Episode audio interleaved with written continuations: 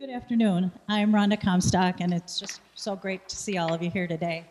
Um, our scripture for today is from Mark 12, verses 41 through 45.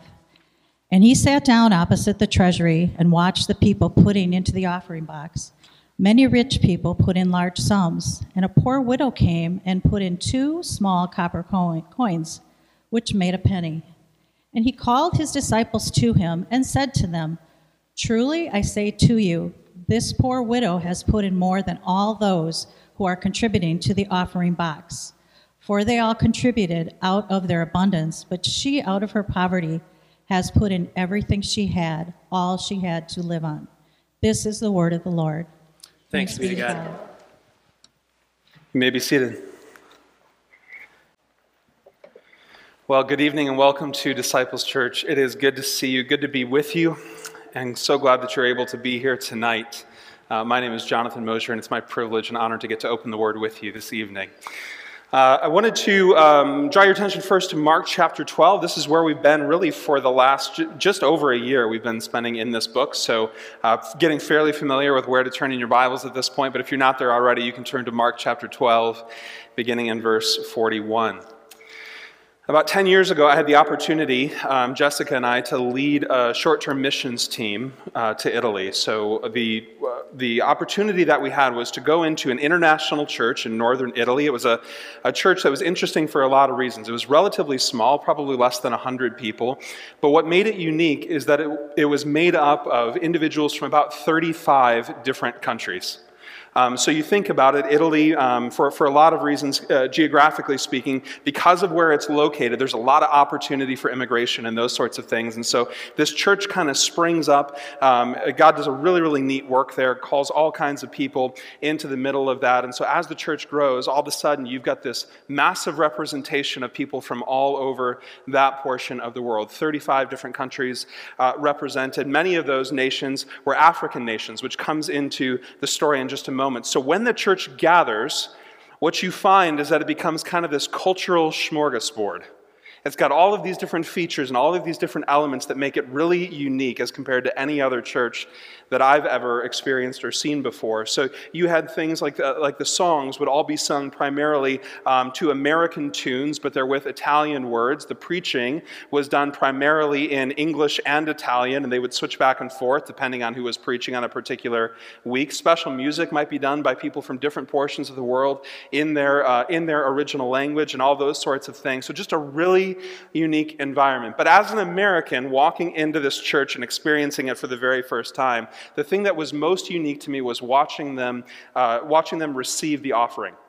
Because they didn't have a box in the back where people could drop their offerings. They didn't even pass plates down the aisles for people to drop their offerings. What they did is they, they set a box up right up at the front of the room, kind of up on a little podium, and people would dance their way to the front of the room to drop off their offerings. Now, I'm not going to show you exactly what that looks like because no one needs to see that, but you can imagine. You can imagine a scene like that. But as you're watching all of these people begin to dance their way up. What struck me in particular were the African families. They were dressed in brightly colored tribal garb, and as they're making their way forward, they're, they're making these swirling motions with their hands and their bodies, and they're turning and they're making their way up front and then dropping their offerings and returning to their seats. And here's me just walking down the aisle very gingerly to drop off a little offering that I had uh, as we walk in uh, our way to the front. But I remember asking the pastor after the service, I said, What? Can you explain to me what the thinking is as to why this is the way that people make their offerings? And he said, Well, the African Christians in particular view, uh, view the offering as an act of worship, which obviously we would all recognize and agree with. But, but he said what they want to do is they want to demonstrate through their actions and the way they actually go about uh, giving their offering that it is, in fact, an act of worship. They wanted to demonstrate that and put that on display. And while I don't know that, that a dance is necessary in order to communicate that idea, I can appreciate the heart behind it. Because what it seeks to do is convey that the worth of your giving is not based in the amount that you give, but on the intent of your hearts.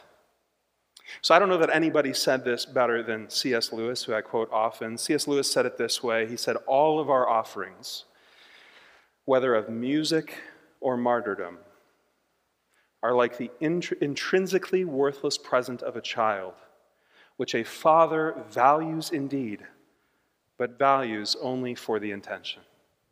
And I love that Lewis chooses these two particular ideas to demonstrate what it is to make an offering or an act of worship to God. He says, music or martyrdom, something as simple as what a child can take part in in singing a song in a, in a worship service as the church gathers, to something as extreme as actually having to literally lay down your life for your understanding of who Jesus Christ is. What Lewis says is ultimately what makes those things so valuable isn't the act itself it's the heart behind those offerings that makes it so unbelievably valuable. And he compares it to an offering or a gift that a child would give his father. And we can all think of people like that or stories like that in our lives. You imagine a child coming to his father with a little stick house made of popsicle sticks, and you can see the glue on the outside, and it's not quite square, and it probably doesn't have a lot of stability to it, and all those sorts of things. But the father values it and loves it.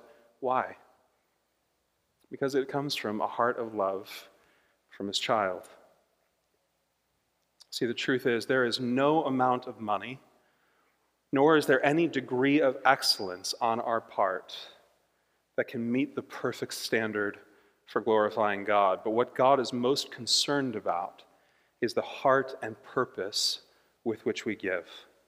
And we are given that example in this text this evening. In order to understand what's happening in this text, we actually have to look back at the text that we studied last week. If you remember in that passage, Mark records for us the story, uh, he records for us in this passage the story of the widow just on the heels of his account of the scribe's hypocrisy. And so Jesus is speaking at the end of Mark chapter 12, beginning in verse 38, and he warns the people that are gathered in the synagogue, and he says to them, You need to be careful of the scribes, these people who claim to be religious leaders, who claim to have have spiritual authority in your life, you actually need to be cautious not only of what they teach, but also of their lifestyle. He said these very same scribes that would, would stand up uh, before you and, and claim to speak on behalf of the Lord like to go into the markets to demonstrate their uh, to, to demonstrate the position that they have in the synagogue. They wear these long robes with bells on the bottom. They like to receive fancy greetings from the people that recognize them there. They, they like to sit in the best seats in the synagogue. They like places of honor at feasts.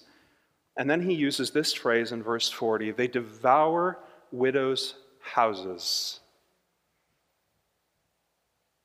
And for a pretense, they make long prayers. And Jesus ends that by saying, they will receive the greater condemnation. Jesus' harshest words are always reserved for those who claimed religiosity but lived a life devoid of spiritual understanding. And remember the context of all of this. Jesus is calling out these teachers while he's standing in the temple, while he's standing in the place from which they would, would speak and preach and teach. And the scribes at this moment are already plotting the murder of Jesus Christ. They have murder in their hearts. They had already begun to plan Jesus Christ's demise. And in that moment, knowing what was on their hearts, Jesus still does not hold back his condemnation from them. And he uses particularly graphic language by saying they devour widows' houses. This is a reference to the idea that widows in this time are a uniquely special class of people. Because to be a widow in this particular time meant that you were a vulnerable person. This is a culture in which your income and your well being was completely dependent on the income of a husband. And when a woman lost her husband, she lost all of her source of income, all of her stability, all of her hope for the future, all of her hope for a comfortable life. All of those things immediately evaporated. This was an economy that was built around able bodied men. And what we're given in this text today stands as a very real contrast to the heart of the scribes that we saw last week. So look, if you will, at verse 40, 41. And he, that is Jesus, sat down opposite the treasury and watched the people putting money into the offering box. Many rich people put in large sums. So, Jesus has been teaching for a while. If you remember back, he's had a very long day. He's been answering these challenging and difficult questions from the religious elite and the religious authorities. He's now confronted the scribes in the synagogue. And so, Jesus is, is exhausted at the end of the day. He's trying to find a place to sit down. And where he decides to sit, he has a perfect view uh, of the temple court. The Temple of Women is actually what the name of it was, where people would come in to give their offerings. And so, as he sits down, he's watching people from all over the region make their way into the synagogue to begin to make their offerings at the temple. The court of the temple was dotted with these brass offering, uh, brass offering canisters all around the inside of the walls. There was 13 of them located strategically around that wall so that at any given point you could walk in and make your way into one of these brass canisters to make your donation. And the canisters were actually shaped like the bell of a trumpet. They were wide on the top and they funneled down as you went in. Whenever I think about this, I always think about those old, um, those old spiral wishing wells that you would see at shopping malls. I don't know if you remember those, but they were these big round funnels. You could drop a quarter at the outside and it would begin to roll its way in. And as it got closer and closer to the center, it would spin faster and faster and it would make all kinds of noise. That's the same idea as what these offering canisters looked like in the temple. So when people came in, whether or not they were trying to draw attention to themselves, as they dropped their money into those canisters, inevitably it would make a loud, clanging noise. And people who came with the specific intention of, of making a large, ostentatious display of their wealth would give by tossing in large, heavy coins into the rim of the trumpet where they would clang and resonate as they fell and slid and scraped down into the canister. And Jesus is observing, watching all of these wealthy people come in to make their donations. And what we're told is that those people who had much gave much.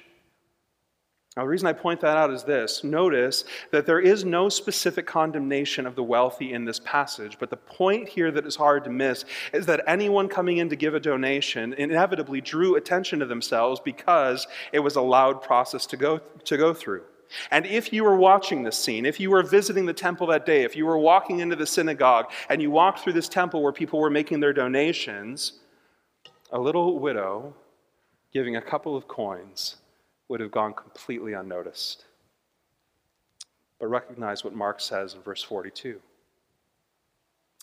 And a poor widow came and put in two small copper coins, which make a penny. So here comes this poor, unnamed widow woman. A woman of no social standing, a woman of no income. She had no security. She really had no, no practical hope for the future. And she comes in with no expectation that anyone is going to see her or that anyone is going to notice her. And to put this into perspective, we're told that she gives these two small copper coins. If you remember the story of the Pharisees and the Herodians coming to Jesus and challenging him about paying taxes to Caesar, Jesus asks them for a coin, and the Pharisees respond by providing him with a denarius. Now, a denarius was the equivalent of one day's wage for the average worker, it was what you would have received at the end of the day. And to put all of these numbers in comparison, to drop these two small coins in that would have made a penny meant that her offering was worth 164th of a denarius. 164th of one day's wage is all that this woman put into the offering by any human standard. This was an insignificant amount of money. But notice what happens, verse 43. And he, that is Jesus, called his disciples to him and said to them, Truly, I say to you, this poor widow has put in more than all those who are contributing to the offering box. Now here's what's interesting. No one's no one's noticed this woman. She's come into the court of women. She's walked past many other people. There are inevitably people around her who are incredibly wealthy. You can hear the clanging of money all around you. There are certainly some people there who are coming solely to put on display the wealth and generosity as they make their, make their donations to the synagogue. And here comes this woman, thinking that no one's watching her, that no one's paying attention, and that no one knows who she is to make her small, insignificant deposit at the synagogue. And no one in this place noticed except for Jesus. No one noticed except for the only person who mattered. And notice here what Jesus does. He calls the disciples to himself. Jesus is calling to them, and you can almost imagine him saying to them, You've got to you've got to come see this. Do you see that little poor old woman over there? Do you see her, the one who's all by herself, the one who's walking away from that offering canister? Did you see what she just did? She just walked over there, and guess how much she put in? She put in two small coins. And Jesus is ecstatic at what it is that he's witnessing. And you can imagine the disciples saying, Well, so what? And Jesus said, Well, you don't, you don't understand. In fact, he uses this phrase to them. He says, Truly I say to you, which really means you need to listen up. You need to hear this. Don't miss the significance of what just happened. You're missing the point. She just gave more than anyone else. And the disciples would have been thinking, So what? Did you see what the rich guy gave over at trumpet number three? Did you hear? Did you hear the volume with which that offering was dropped? And so Jesus explains further in verse 44 For they all contributed, notice this language, they all contributed out of their abundance, but she out of her poverty has put in everything she had. All she had to live on. You remember when the Pharisees and Herodians came to Jesus, and as they mockingly made a show of recognizing who Jesus Christ was, one of the things that they said to him is, We know that you are not impressed by people. And what they meant as an insult, Jesus took as a compliment, and he puts it on display in this passage. And what Jesus says to the disciples here calls to mind what the Lord said to the prophet Samuel in 1 Samuel 16 when he said, For the Lord sees not as man sees. Man looks on the outward appearance, but the Lord looks on the heart. And Jesus clarifies by saying, Look, all of these people that are here, they're all making donations and they're all giving offerings and they're all doing something that is expected of them, but understand they're all giving out of their wealth. In other words, what he's saying is, all of these people, they may have come and they may have given a lot of money, but they're all giving out of their margin. He's saying this is money that is going to go unmissed in their life. That's, that's what he's saying when he says they gave out of the abundance. He's saying they don't even feel it. No matter how much they've dropped in, it doesn't even affect their life. It hasn't affected anything about who they are or what they do or the way that they live. But this woman, Jesus says, has given beyond what she can justify. Jesus says she gave, and this language is fascinating, she gave all she had to live on. And the Greek word that is translated as had to live on is the word bios. It's the word for physical life. Jesus says here she was taking food out of her own mouth. She put in everything, she put in her sustenance. She just gave her life away. So notice the juxtaposition that we see in this passage. Those who made a display of their giving and received the admiring glances of those in the temple, in that moment, they got all the praise they were ever going to receive right then and there. But this woman, whose name isn't even recorded for us, is commended by Jesus, and her actions are recorded for us to read 2,000 years later. Now, lest you walk away thinking that what I'm telling you to do is give every cent you have, please don't misunderstand. I don't think that's the point of this text, but the question becomes for us how then, how, how then uh, ought we to think about our giving? How do we think about our money, and specifically as it relates to giving? Because we have a, we have a tendency to view our giving through the lens of of what allows us to remain safe or what allows us to remain comfortable. So I look at my budget and I look at my responsibilities. I look at all the things that I want to do. I look at all the things that I'd like to do. And then once that's done, I figure out what money's left and I figure out what I want to spend on those extra things. I figure out what I want to give towards God. But when we're told in this text that she gave everything she had, what we're being told is that she gave up what little control she had left of her life. The only thing that she had, the only security she had, the only money to her name she gives in this moment.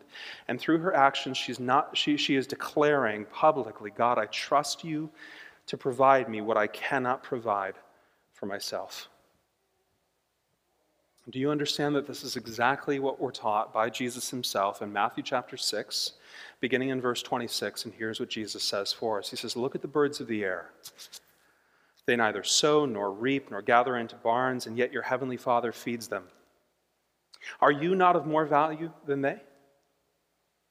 And which of you, by being anxious, can add a single hour to his span of life? And why are you anxious about clothing? Consider the lilies of the field, how they grow. They neither toil nor spin. Yet I tell you, even Solomon in all his glory was not arrayed like one of these. But if God so clothes the grass of the field, which today is alive and tomorrow is thrown into the oven, will he not much more clothe you, O you of little faith? Now, again, I don't think the point of Jesus' instruction there is that we ought to be financially irresponsible. The Bible also tells us that a man who leaves his children an inheritance is blessed. It tells us that a man who does not provide for his children is an infidel and worse than an unbeliever.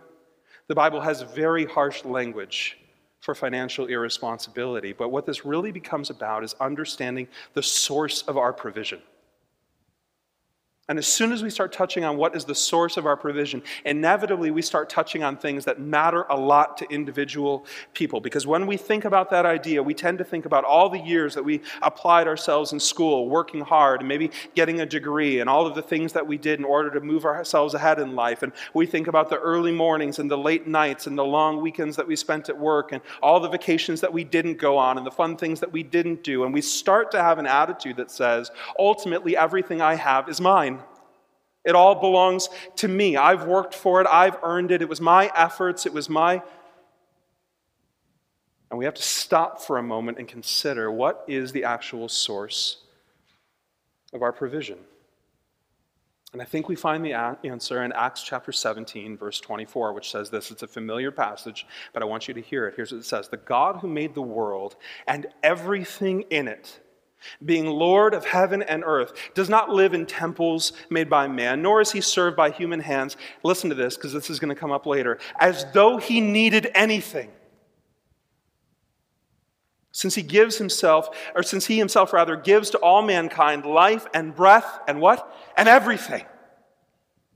What he says is the life that you have and the breath that you have, everything that you have, ultimately comes from God himself and is given to you to steward. But he doesn't even end there. He goes on and he says this And he made from one man every nation of mankind, listen, to live on all the face of the earth, having determined allotted periods and the boundaries of their dwelling place. So understand what that means the intelligence that it takes for you to work your job. The physical strength that it takes for you to show up each and every day, even the nation and the economy into which you were born, were all ordained and granted by God. Now, does that mean that our work is insignificant? Does it mean that there is no reward for hard work? No, obviously, that's not what it means at all. There's all kinds of scripture that it's going to talk about what it means to, to earn a fair wage and, and all of those sorts of things. But what it means is when we come to understand what the actual source of our provision is, let's start with the place that the Bible starts, which is that everything we have not only the job and not only the place we live and not only the economy in which we participate, but the very breath that we breathe and physical sustenance that we have, everything comes from God Himself. And when you start to think of your life that way, it changes the way that you view everything. It shifts your mindset, it shifts your thinking. Your perspective is, is completely changed. And as if that's not enough, to put this in stark contrast in Acts chapter 17, in Paul's sermon, he actually goes so far as to say this. He says, Do you understand that the God who made the world, everything in it, the Lord of heaven and earth, he doesn't live in temples made by hands, he's not served by human hands, as though he needed anything. In other words, God is not sitting in heaven going, Man, I really hope he cracks his wallet open today. It's been tough around here. I don't know how my mission is going to get done if that guy doesn't tap into his bank account. I'm a little bit thin. I don't know if I have enough resources. No, God is not sitting in heaven hamstrung until we determine to give. God is not a charity. And that's important for us to remember because our tendency is to view giving, particularly as it relates to mission and and God's mission in the church and all those sorts of things, we tend to view it in the same light as we view a charity. Meaning, once I see a need demonstrated, I will respond with a decision as to whether or not this cause needs my giving. But do you understand that for the Christian, that is not the calculation? That is not the primary consideration with which we approach giving to God's work. In fact, we're told for the Christian it is both a responsibility and a privilege to give. See, for the, for the Christian, the question is not, should I give, but rather, what would God have me to give? And ultimately, and, and perhaps most practically, that idea leads us to 2 Corinthians chapter 9, verse 7, which says this Each one must give as he has decided in his heart, not reluctantly or under compulsion, for God loves a cheerful giver. And it all comes back to where we started. God is most interested in your heart. And the reason that finances are so important for the Christian, the reason that giving is so important for the Christian, the reason that people in churches get so uncomfortable when we talk about finances and giving is because it presses on those areas of our heart and life where we tend to think about things in terms of what's mine. But the beauty of that text is that God is saying to us in no uncertain terms our giving is not to be reluctant and it's not not to be out of compulsion, which means this if the only reason you are giving is because you feel an obligation to give, and there is nothing in your heart that receives joy in being able to demonstrate an act of worship to God in your giving, keep your money. Keep your money. Because that's not what it's about. It's not about compulsion and it's not about obligation. What is it actually about? For God loves a cheerful giver. Because when we demonstrate in, in giving, uh, when we demonstrate a cheerful heart, what we are declaring to ourselves and to God is I understand that everything that I have comes from you. I understand that everything that belongs to me is actually on loan from you. I understand that I am a steward of it. I realize that there is a purpose for it. And so, yes and amen to the fact that part of what money does is allow us to, to pay for our bills and to live in our home homes and to pay for our gasoline and all of those sorts of things. And yes and amen to the idea that money is to be used in part for the pleasure that we can receive from things that we purchase. But if our understanding of what money is stops there, we've missed a huge piece of what God intended us to understand. So here's the question that we need to pose to ourselves What motivates you to give or to not give? And I want you to actually answer these questions in your mind, actually think and consider where your heart is on these. I think this is a good diagnostic question for us because the answer actually reveals our motivation. And in addressing this, one pastor theologian pointed out something that just caught my attention in a new and fresh way this week. He pointed out that selfishness and self righteousness have the same root. And here's the explanation that he gave. He said this He said, Look, selfishness at its very root is born of a desire to control. It's the idea that either money can provide me happiness and it can provide me status and it can provide me security and it can provide me comfort, it can, it can provide me safety, it can provide me meaning, or money is the one thing that's going to stand in the way of me being poor. I know I don't want to be poor, therefore I'm going to hoard and keep things to myself, and I'm going to be selfish and use money just for me because I'm afraid of what it means for me if I lose that meaning. And at its very root, selfishness is an attempt to control circumstances. But he also says that self righteousness is born out of a desire for control. It's a very different control, but control nonetheless. See, self righteous giving is also born of control because it declares that if I give, God won't judge me. If I give, God has to bless me. If I give, God will accept me. If I give, God owes me. And in a very real way, through self righteous giving, people try to put God into their debt. God, I've given you this. Now I'm expecting this return on my investment. So, if neither of those are the motivation for the Christian, and if giving for the Christian is supposed to be done cheerfully, which is a hard concept for many, if not most of us, and if it's not supposed to be compulsory or, or obligatory, but, but is supposed to be done out of a heart and desire to worship God, what then actually motivates a Christian to give? And I think we find the answer actually in the Old Testament. David in the building of the temple offers a prayer in the assembly of all the people. He's gathered everyone together He's declaring his heart before the Lord. And here's what he prays in 1 Chronicles 29, beginning in verse 10. David praised the Lord in the presence of the whole assembly, saying, Praise be to you, O Lord, the God of our father Israel, from everlasting to everlasting. Yours, Lord, is the greatness and the power and the glory and the majesty and the splendor, for everything in heaven and everything in earth is yours. Yours, Lord, is the kingdom. You are exalted as head over all. Wealth and honor come from you. You are the ruler of all things. In your hands are strength and power to exalt and give strength to all. Now, our God, we give you thanks and praise your glorious name. But who am I and who are my people? Listen to this. Who am I and who are my people that we should be able to give as generously as this? Everything comes from you and we have given you only what comes from your hand.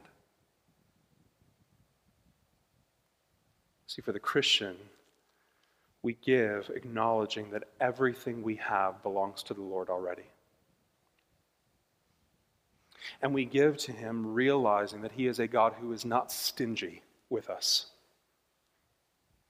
as David points out, this is the King of the universe, and all glory and honor and praise and worship and might belongs to him. This is the God who sits outside of time and sits outside of creation, that holds everything in his hand. And that very same God saw fit to be generous with us. See, for the Christian, when we understand that God gives us everything we have anyway, it opens up our hands it realizes that control is not something that we need to grasp because God has showed himself faithful over and over and over again.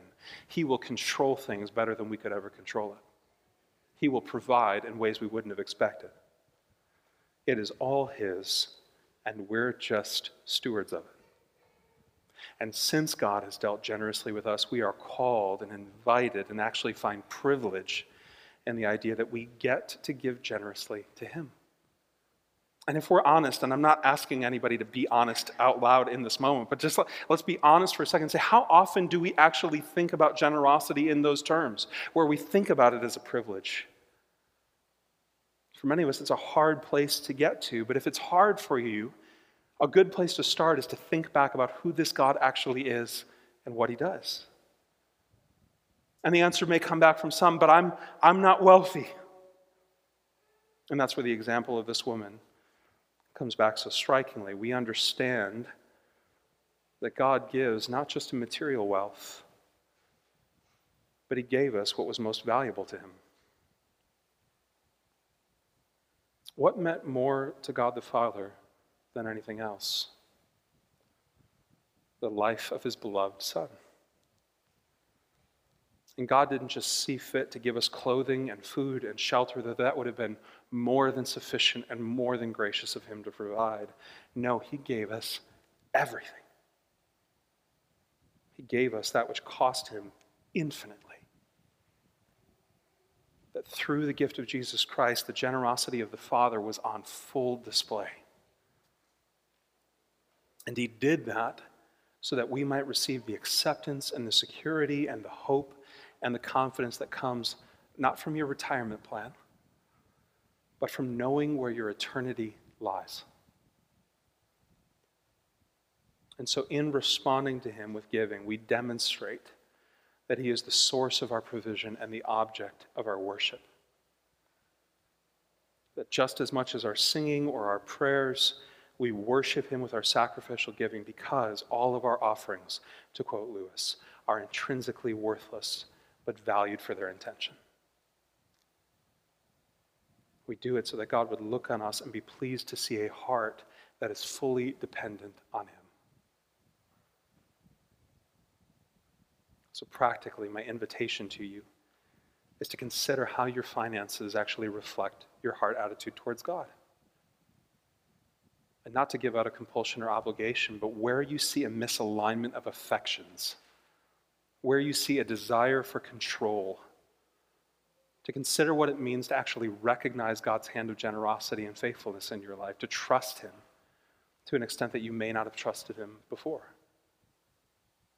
to look for his faithfulness and dwell on those things and rest in his beauty and his goodness.